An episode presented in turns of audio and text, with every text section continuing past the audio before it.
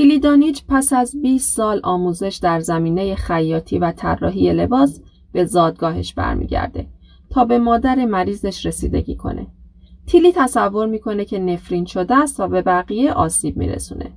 اگرچه اون در چشم مردم شهر یک قاتله، اما با لباسهای زیبا و با شکوهی که خلق میکنه، عقل و هوش رو از سر زنان شهر میبره. در این بین پسری به نام تدی که اون رو دوست داره، تصمیم میگیره به تیلی ثابت کنه که نفرینی در کار نیست.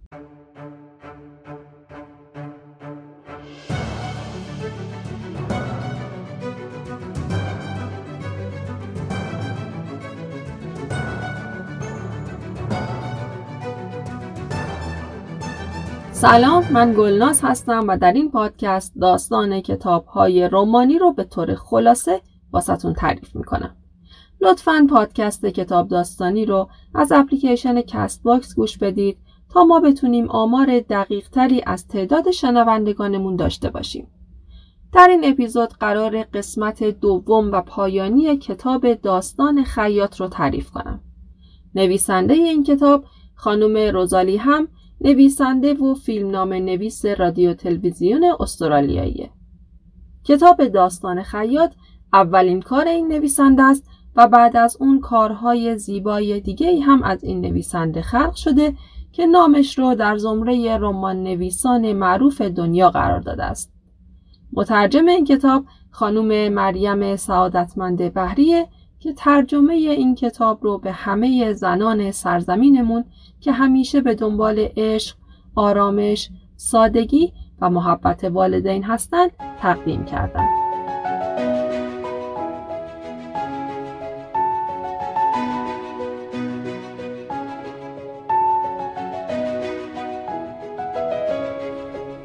تیلی روبروی گروهبان فرات نشسته بود. گروهبان ازش میپرسه چه اتفاقی افتاد تیلی؟ تیلی در حالی که به زمین خیره شده بود و صداش به سختی شنیده میشد میگه نه، اسم من میرتله. من هنوز میرتل هستم. تیلی احساس ضعف میکنه و میگه مردم دانگتار من و مالی ملنگه رو دوست ندارن و هرگز من رو به خاطر مرگ اون پسر بچه و مادرم رو نبخشیدن، در حالی که اون اشتباهی مرتکب نشده بود. دیشب تو اون مهمونی رقص به خاطر بلایی که سرم آوردن توی مهمونی نموندم. تدی منو پیدا کرد و به خونش برد.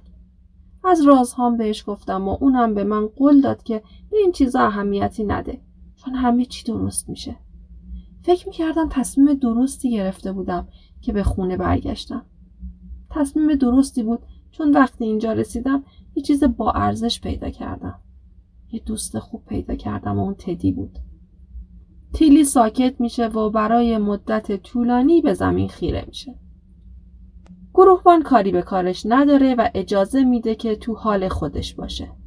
چون میدونه که از درون تحت فشاره و به انرژی نیاز داره تا بتونه ادامه بده. گروهبان اون رو درک میکرد. تیلی میگه من وقتی 10 سالم بود تو من رو به اون مدرسه فرستادی. اونها همه با من خوش رفتار بودن چون تو من رو اونجا معرفی کرده بودی. اما دوباره اتفاقات دیگه ای رخ داد. اصلاً به هر کسی که نزدیک میشم یا مشکلی واسش پیش میاد یا میمیره. بعد حقیق گریه رو سر میده. 20 سال پیش وقتی تیلی فقط 10 سالش بود، پدر تدی شاهد اتفاقی مربوط به استوارت پتیمن بود. در اون زمان اون در حال تعمیر سقف سیلو بود و از بالا حیاط مدرسه رو میدید. میرتل رو دید که در گوشه دیوار ایستاده و اون پسر بهش حمله میکنه و کتکش میزنه. میرتل 10 ساله جلوی دیوار وحشت زده ایستاده بود. اون میخواست به کمک دختر بره ولی همون لحظه پسر با سر به سمت اون دوید و تیلی جا خالی داد و صورتش رو با دستهاش پوشوند. دختر 1 قدم به عقب رفت و پسرک با سر به دیوار کتابخونه برخورد کرد و گردنش شکست و روی زمین افتاد و مرد. پس از اون حادثه پدر تدی و مالی به همراه ایوان پتیمن در پاسگاه پلیس با حضور گروهبان فرات ایستاده بودند. اون به ایوان میگه همیشه پسرها به دنبال میرتل میدویدن و اذیتش میکردن و من چندین بار جلوی اونها رو گرفتم. پسرت استوارت دختر بچه بیچاره رو کنج دیوار کتابخونه غافلگیر کرده بود. میرتل فقط تلاش کرد تا جون خودش رو نجات بده. همین. ایوان برگشت و به مالی نگاه کرد و گفت پسر من توسط دختر تو کشته شد. مالی فریاد زد اون دختر تو هم هست. ایوان تازه متوجه شده بود قضیه از چه قراره و میرتل دخترشه. مالی چهره ایوان رو خوند و گفت بله درسته. تو منو تنها گذاشتی. بعد تا اینجا دنبالم اومدی و عذابم دادی و به عنوان یک معشوقه من رو کنار خودت نگه داشتی. تو زندگی من و دخترم رو نابود کردی. من و دخترم میتونستیم زندگی بهتری داشته باشیم. تو مری گولد بیچاره رو هم دیوونه کردی. گروهبان میگه استوارت مرده و مجبوری میرتل رو هم از اینجا دور کنیم. حالا پس از 20 سال تدی هم مرده و پدرش باید به خانوادش اعلام کنه که قهرمان خونشون رو از دست دادن. اعضای خانواده مکسوینی ها در هم شکسته بودن. اونها میتونستن درد مالی دانیج و مری گولد پتیمن رو درک کنن. حالا میفهمیدن چرا این دو زن از غم از دست دادن عزیزشون و از این همه تنفری که در شهر موج میزنه بعد از 20 سال دیوونه شدن. هر جای شهر رو که نگاه میکردن یادشون میومد روزی عزیزی داشتن و حالا دیگه در کنارشون نیست.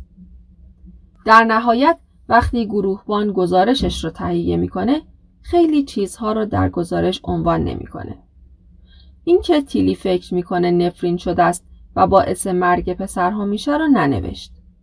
اینکه تدی با این کارش میخواست به تیلی ثابت کنه نفرینی وجود نداره رو ننوشت. تدی تصمیمش رو گرفته بود. پس به داخل کامیون غلات که در دل تاریکی پارک شده بود پرید. گندم هایی که قرار بود صبح روز بعد در یک کشتی بارگیری شده و به قاره های دوردست فرستاده بشن. اما اون کامیون از گندم پر نشده بود. تدی مثل پیچی که درون ظرف بزرگ روغن سوخته میفته میون ذرت ها ناپدید و برای همیشه خاموش شد. گروهبان در عوض می نویسه تدی مکسوینی از اون بالا سر خورد و مقصر خودش بوده. این اشتباه بزرگی بود که به قیمت جونش تموم شد. می نویسه میرتل، ایوان، جلین، دانیج هم شاهد این اتفاق بود و خیلی به تدی هشدار داد و در نهایت این زن بیگناه است. تیلی میدونست برای اینکه همه ابراز تأسف و ناراحتی اون رو ببینن باید در دانگتار بمونه. چون اگه اونجا رو ترک میکرد همون اتفاقات گذشته دوباره تکرار میشد. اون خودش رو مثل آدم ورشکسته‌ای که همه چیزش رو از دست داده باشه میدونست و همه اونچه که از دار دنیا واسش باقی مونده یک مادر ضعیف و رنجور و بیماره.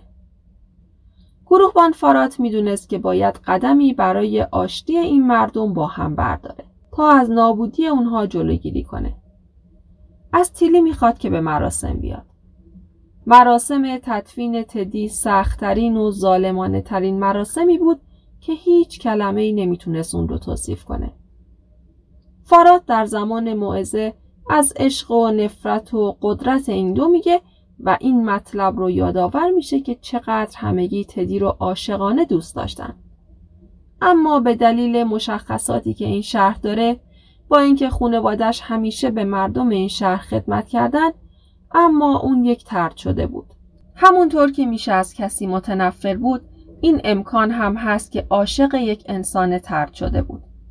بله، تدی یک طرد شده بود تا اینکه ثابت کرد انسانی والا و با ارزشه و عاشق طرد شده دیگه‌ای به نام میرتل دانیج کوچولوی ما شد. تدی از اون تقاضای ازدواج کرده بود. اون میخواست که شما هم عاشق تیلی باشید و اون رو ببخشید. شاید اگر اون شب شما هم به تیلی عشق می‌ورزیدین این اتفاق نمی‌افتاد. اما متأسفانه نتونستید این کار رو انجام بدید. چرا که قلب شما به بزرگی و بخشندگی قلب تدی نبود و نیست و نخواهد بود. چه حقیقت تلخی. تدی فکر میکرد اگر میرتل رو ترک کنه و اون رو تنها بذاره کار نابخشودنی انجام داده.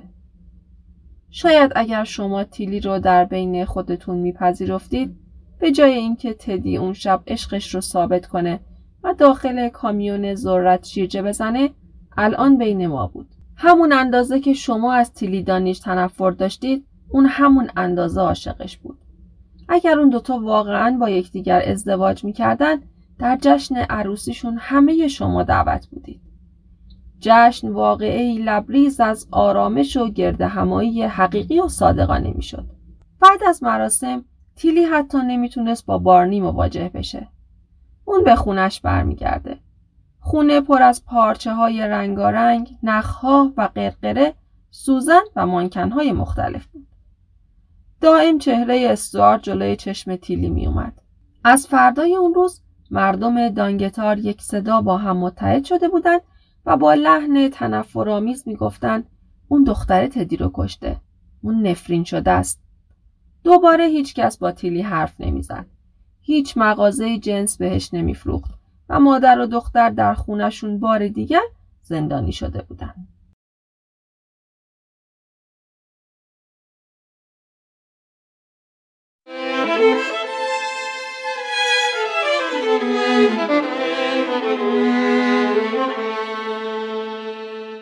از اونجایی که اهالی دانگتار دیگه نمیخواستن تیلی واسهشون خیاطی کنه، خانومی به نام اونا به عنوان خیاط جدید وارد شهر میشه تا دوختن لباسهای مردم دانگتار که به لباسهای زیبا عادت کرده بودن رو انجام بده. به محض ورود این خانم، آقای ایوان پتیمن به بهانه مهمون نوازی اون رو به جای هتل به خونه خودش میبره تا در اونجا اقامت داشته باشه و اینجوری رابطه پنهانی رو با خانم اونا شروع میکنه.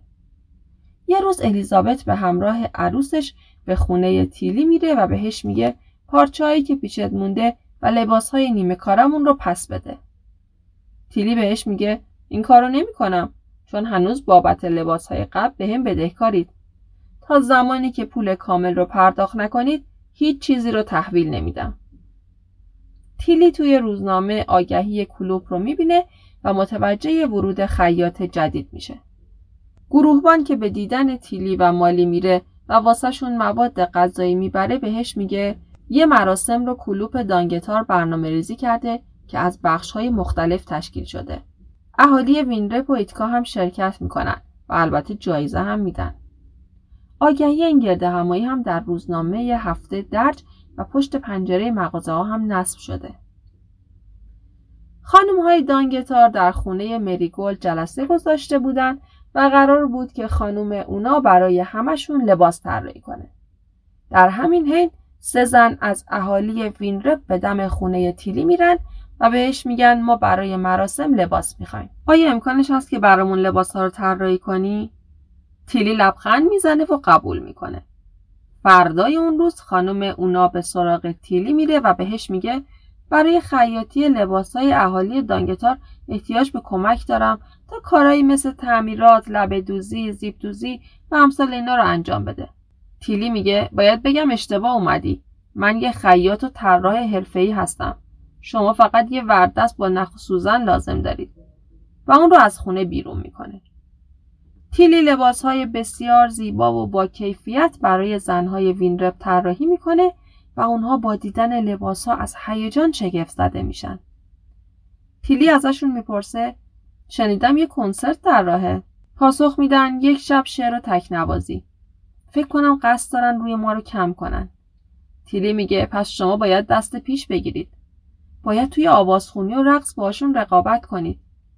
زن میگه متاسفانه توی هیچ کدومشون خوب نیستیم. تیلی بهش پیشنهاد میده نمایش چطور؟ مثلا برای بهترین بازیگر، بهترین طراحی صحنه، بهترین لباس جایزه بذارید. نمایش‌ها خیلی سرگرم کننده هستن و همیشه بدترین و بهترین صفات آدم‌ها رو میشه تو نمایش‌ها مطرح کرد. روز بازگشایی مراسم میرسه و همه دور هم جمع میشن. هیچ کدوم از لباس‌هایی که خانم اونا برای اهالی دانگتار دوخته بود، کیفیت و زیبایی لباس‌های تیلی رو نداشت و اکثر لباس‌ها در مهمونی دچار مشکل میشن و کلی آبروریزی به بار میاد. زن‌های وینرپ به الیزابت پیشنهاد میدن که یک رقابت هنری و یک مسابقه بازیگری برگزار کنند و به بهترین هنرپیشه و بهترین لباس جایزه اهدا بشه. الیزابت موافقت میکنه و میگه خانم اونا لباسهای ما رو میدوزه. زن اهل وینره با صدای بلند میگه عالیه، چون ما هم تیلی شما رو میخوایم. ترودی که با عجله از جاش بلند میشه، دامنش به صندلی گیر میکنه و پاره میشه. با عصبانیت از این اتفاق میگه نه، تیلی مال ماست. من خودم امروز صبح با تیلی دانیج صحبت کردم. زن اهل وینره با لبخند میگه میتونید ازش بخواید که دامنتون رو واسهتون درست کنه، چون دیگه لباساتون مثل قدیم با کیفیت نیستن. به خاطر افتضاحی که لباسهای خانم اونا در مهمونی جشن کلوب به بار آورده بود، مردم شهر دیگه اون رو نمیخواستن. در نتیجه اون به ملبورن برمیگرده. چند روز بعد ایوان پتیمن در حالی که دارو به همسرش میخورون میگه باید چند روزی به ملبورن برم تا به یک سری کارهای اداری و استانی رسیدگی کنم. در واقع اون میرفت که پیش خانم اونا بمونه.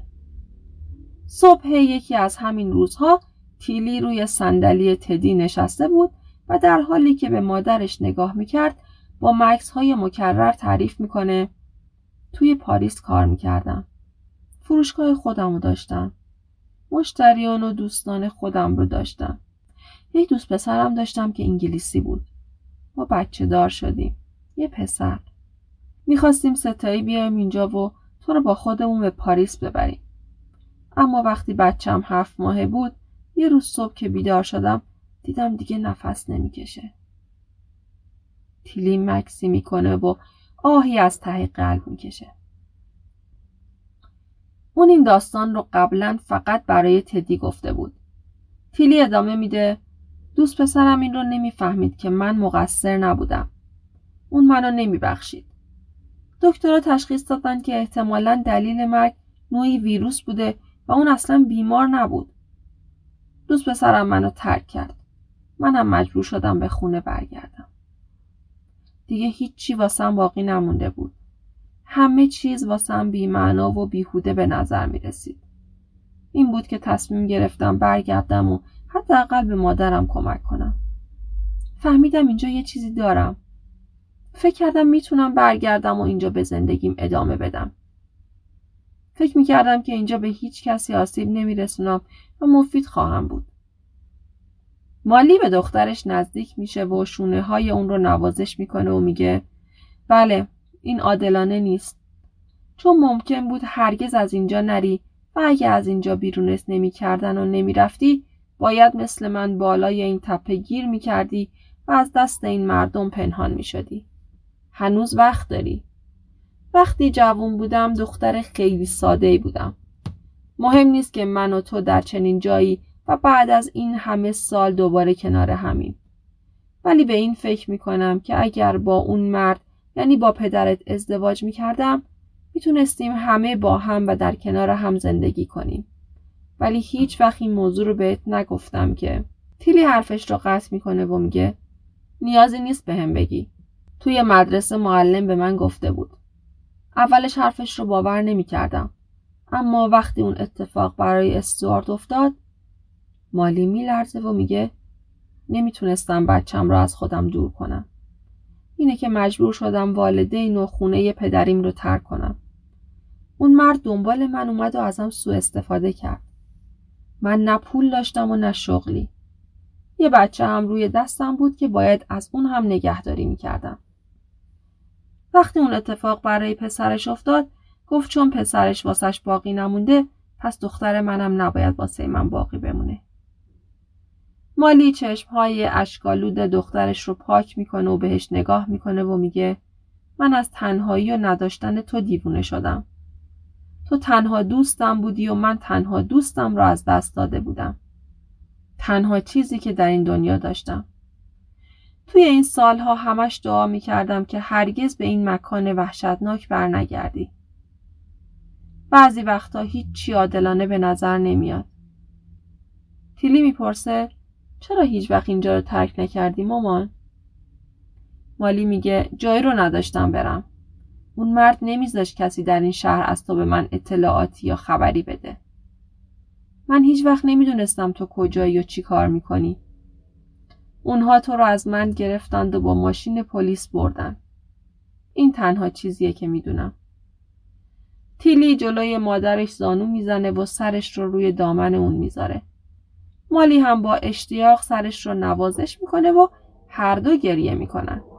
بعد از ظهر همون روز در حالی که تیلی توی باغچه بود صدای افتادن عصای مالی رو میشنوه. با عجله به سمت مادرش که روی زمین افتاده بود میره و بلافاصله گروهبان فرات رو خبر میکنه.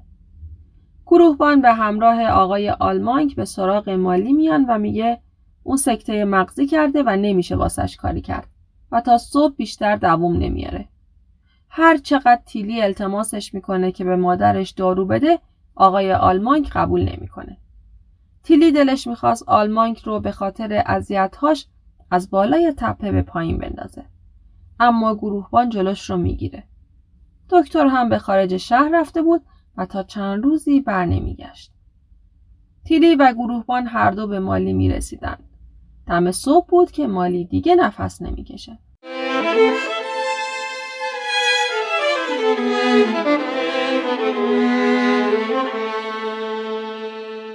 لطفاً همین الان پادکست کتاب داستانی رو از هر جایی که میشنوید سابسکرایب کنید تا از اپیزودهای جدید مطلع بشید و برای حمایت از ما پادکست کتاب داستانی رو به دوستانتون هم معرفی کنید.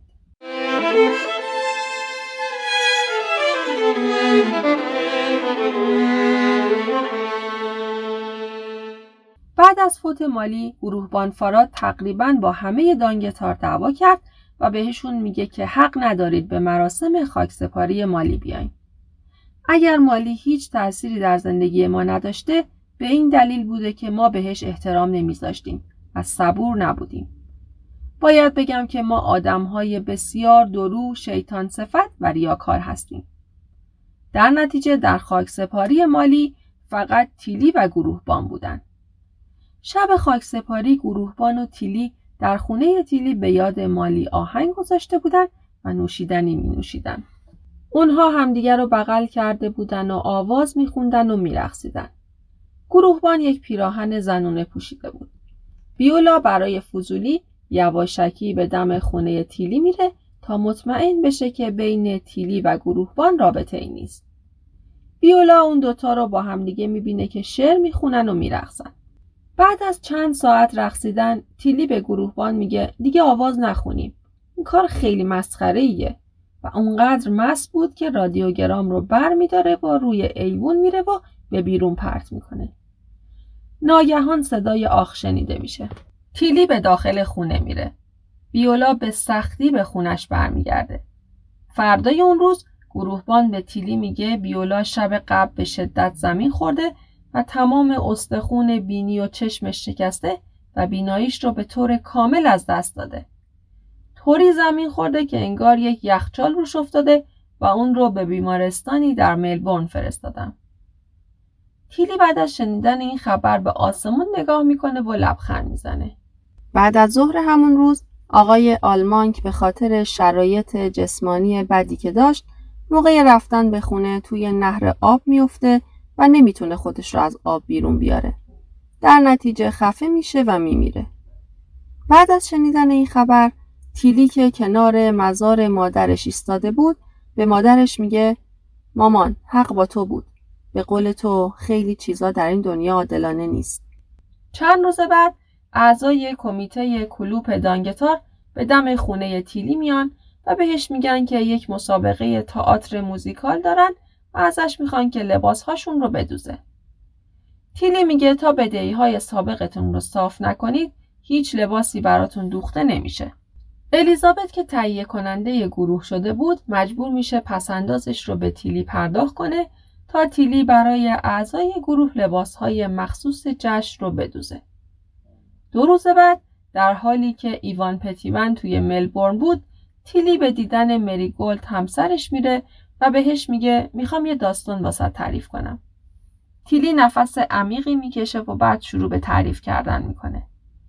مادرم مالی تنها فرزند والدینش بود. مجرد بود و در زمان خودش این مجرد بودن در سنی که اون داشت پسندیده نبود.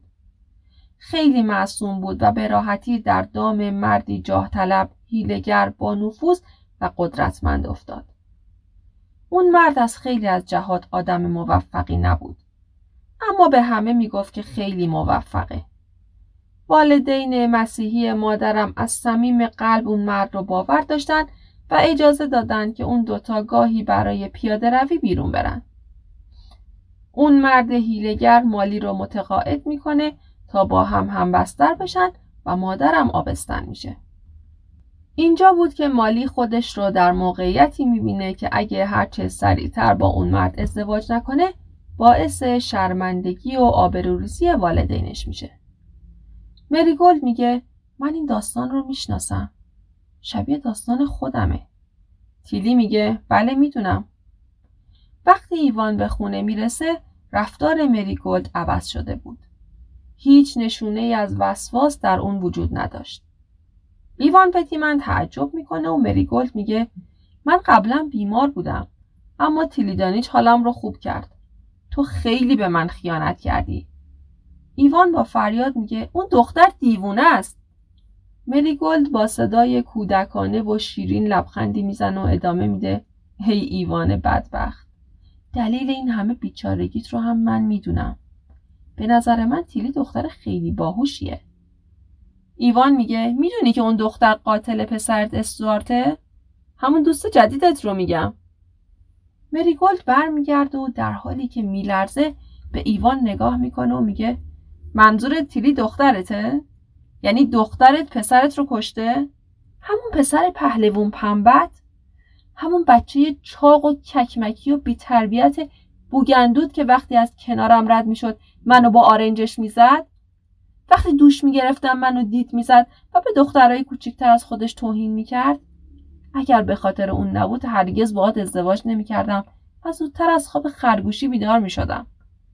تو همه پولهای منو دزدیدی و من رو با دارو بیمار و عصبی کردی.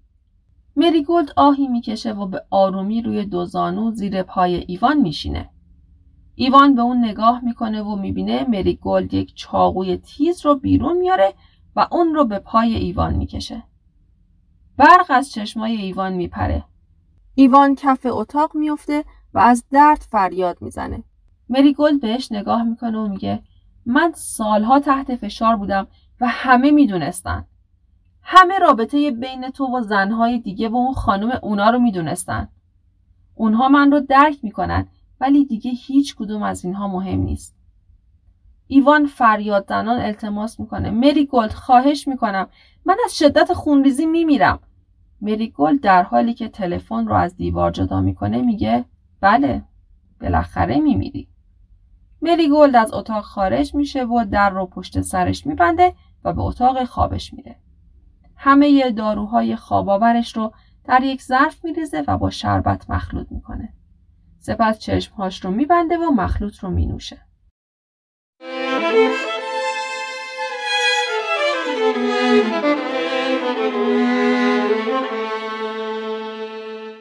اهالی دانیتار همه درگیر نمایش بودن. الیزابت تهیه کننده نمایش بود و ترودی کارگردان. اما عروس و مادر شوهر دائم با همدیگه درگیر بودن تا اینکه یک روز ترودی به عنوان کارگردان الیزابت رو از کار بیرون میکنه. الیزابت با عصبانیت میگه اگه من نباشم از پس هزینه‌های نمایش مثل لباس و دکور و غیره بر نمیاین. در همین حین نانسی میگه هنوز پول بیمه رو برای شرکت بیمه نفرستادیم و توی صندوقه. ترودی به الیزابت میگه میبینی ما احتیاجی به تو نداریم و از پول بیمه برمیداریم. نانسی میگه ولی هیچکس بیمه نیست. ترودی میگه اتفاقی نمیافته. پس همون پول رو خرج میکنیم و دوباره سر جاش میذاریم. بدین ترتیب الیزابت از پروژه بیرون انداخته میشه و قرار میشه همه هزینه های نمایش از پول پسنداز بیمه کل شهر پرداخت بشه. کمر، شونه ها و دست های تیلی به شدت درد میکنه و نوک انگشتاش قرمز شده بودن. چشماش پف کرده و گونه های زیباش ورم کرده بودن. از فشار کار پوست نوک انگشتاش صاف شده بودن. اما راضی و خوشحاله. بالاخره روز برگزاری تئاتر موزیکال فرا میرسه. ترودی مثل زنهای دیوونه غیر قابل تحمل و کنترل شده بود. برای همین گروه تصمیم میگیره که اون رو هم کنار بذاره. دکتر هم به زور بهش آمپول میزنه تا زن دیوونه آروم بگیره و گروه بدون اون راهی بشن. همه بازیگرها و همه مردم شهر برای تماشای نمایش سوار اتوبوس میشن تا به سمت وینرپ حرکت کنند. تیلی از خواب بیدار میشه و با شهر خالی از سکنه مواجه میشه. به ساختمان‌های کسل کننده و نهر آروم نگاه میکنه و بعد ظرف نفت رو بر میداره و میگه این شب طولانی هرگز رنگ صبح به خودش نمیبینه. این رو میگه و نفت رو به همه جای خونه میپاشه. تیلی به سمت شهر میره و تمام حیوانهای مزرعه ها رو آزاد میکنه تا فرار کنن. چند ساعت بعد تیلی دانیج در ایستگاه قطار روی چرخ خیاطیش نشسته و منتظر قطاره. وقتی قطار میاد سوار قطار میشه و میره. گروهبان فرات که دیرتر از همه حرکت میکنه هنوز توی شهر بود. صدای قطار رو از دور دست میشنوه. وقتی از خونه بیرون میاد تا به سمت وینرپ راهی بشه بوی دود به مشامش میخوره. چشمش به بالای تپه و آتیش میفته. گروه آتش نشانی دانگتار در راه وینرپ برای اجرای نمایش بود و کسی برای مهار آتش در شهر نبود. تصمیم میگیره به بالای تپه بره. در بالای تپه در حالی که تیلی را صدا میکرد میبینه که آتیش با چه سرعتی به سمت علفهای هرز و در نهایت به پایین تپه و به سمت شهر میره. آتیش از همه درها و پنجره های کلبه زبونه میکشید. تصمیم میگیره که با آب آتیش رو مهار کنه.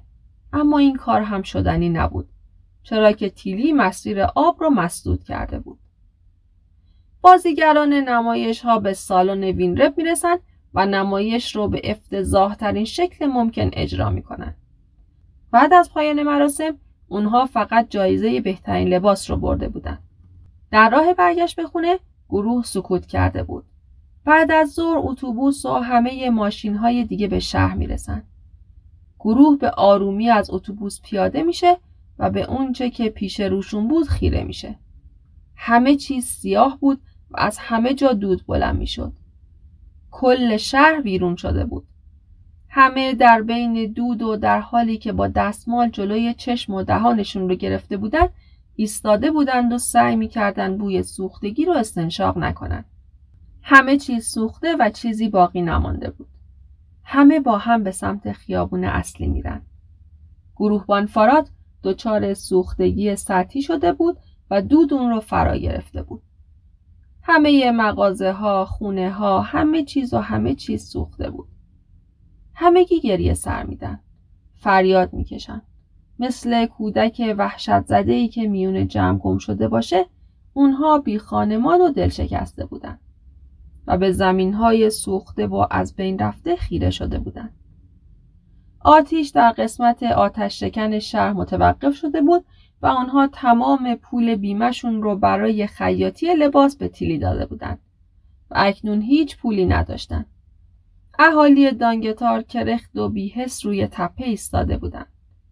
همه اطرافشون دم کرده و داغ شده بود. دود همه جا رو فرا گرفته و از میون اونها خونه تیلی که پشت سرشون قرار داشت در حرکت بود. اهالی دانگتار وسط شهر ویرون مانند گروهی از دلقک‌ها با لباس‌های رنگارنگ و تاثیرگذار قرن 18 ایستاده بودند.